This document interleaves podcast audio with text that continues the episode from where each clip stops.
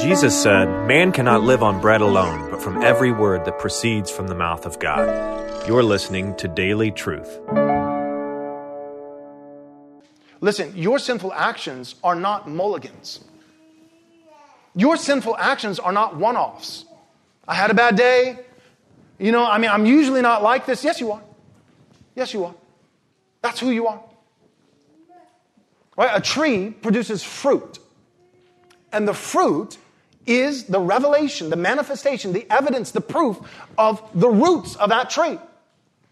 Right? So if you're producing apples all day long, you're like, man, I'm, I'm usually not like this. I, I, I swear I'm an orange tree and I, and I make the best oranges, you know, but just, you know, for ever since I've been born in my entire existence, I've, I've just been producing a lot of apples. You know, you could hold to that narrative and say, I am a fantastic orange tree that just happens to continually make apples. Or you could say, maybe I'm an apple tree. I felt like an orange tree. I wanted to be an orange tree. I really like oranges. I prefer oranges to apples, but all I've made is apples, so I guess I might be an apple tree.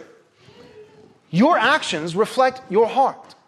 Right? People, we always say, you know, you can't see my heart. Don't judge my heart. Well, the Bible says that God sees the heart, right? So man looks at the outward appearance, but God sees the heart. So there's a sense in which we, as finite creatures, not being omniscient, we cannot judge our, our neighbors or our fellow brothers and sisters in Christ in terms of their intent, motives, heart. However, however, we cannot do that with 100% certainty.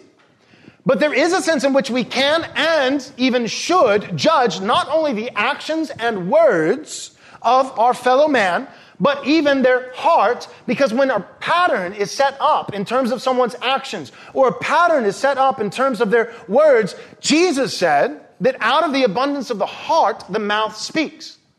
So if someone is always speaking in a certain way, according to Jesus, that reveals their heart. So to make that kind of judgment, and there's a difference, brothers and sisters, in being judgmental in a self-righteous, arrogant fashion versus making wise spiritual judgments. Paul says in 2 Corinthians, the spiritual man makes judgments about all things, but he himself is subject to no man's judgment. So Christians are called to make judgments. Because you know what a judgment is? A judgment is simply discernment. How many times does the New Testament say again and again and again that Christians should be discerning? And not just discerning about ideology, not just discerning about substance and content, but discerning about people. We need to discern not only false teaching, but false teachers. Not just bad doctrine, but those who peddle such doctrines. This isn't, there's a way of making judgments without being self-righteous and judgmental. To say as the Puritans do. The Puritans, they said, there go I, but for the grace of God. As a special thank you for your gift of any amount, we'll be happy to send you a free digital book from our store. To access this offer, visit rightresponseministries.com slash offer. We highly recommend Pastor Joel's book, Am I Truly Saved? If you or someone you know has wrestled with doubts about the love of God, this would be a great resource.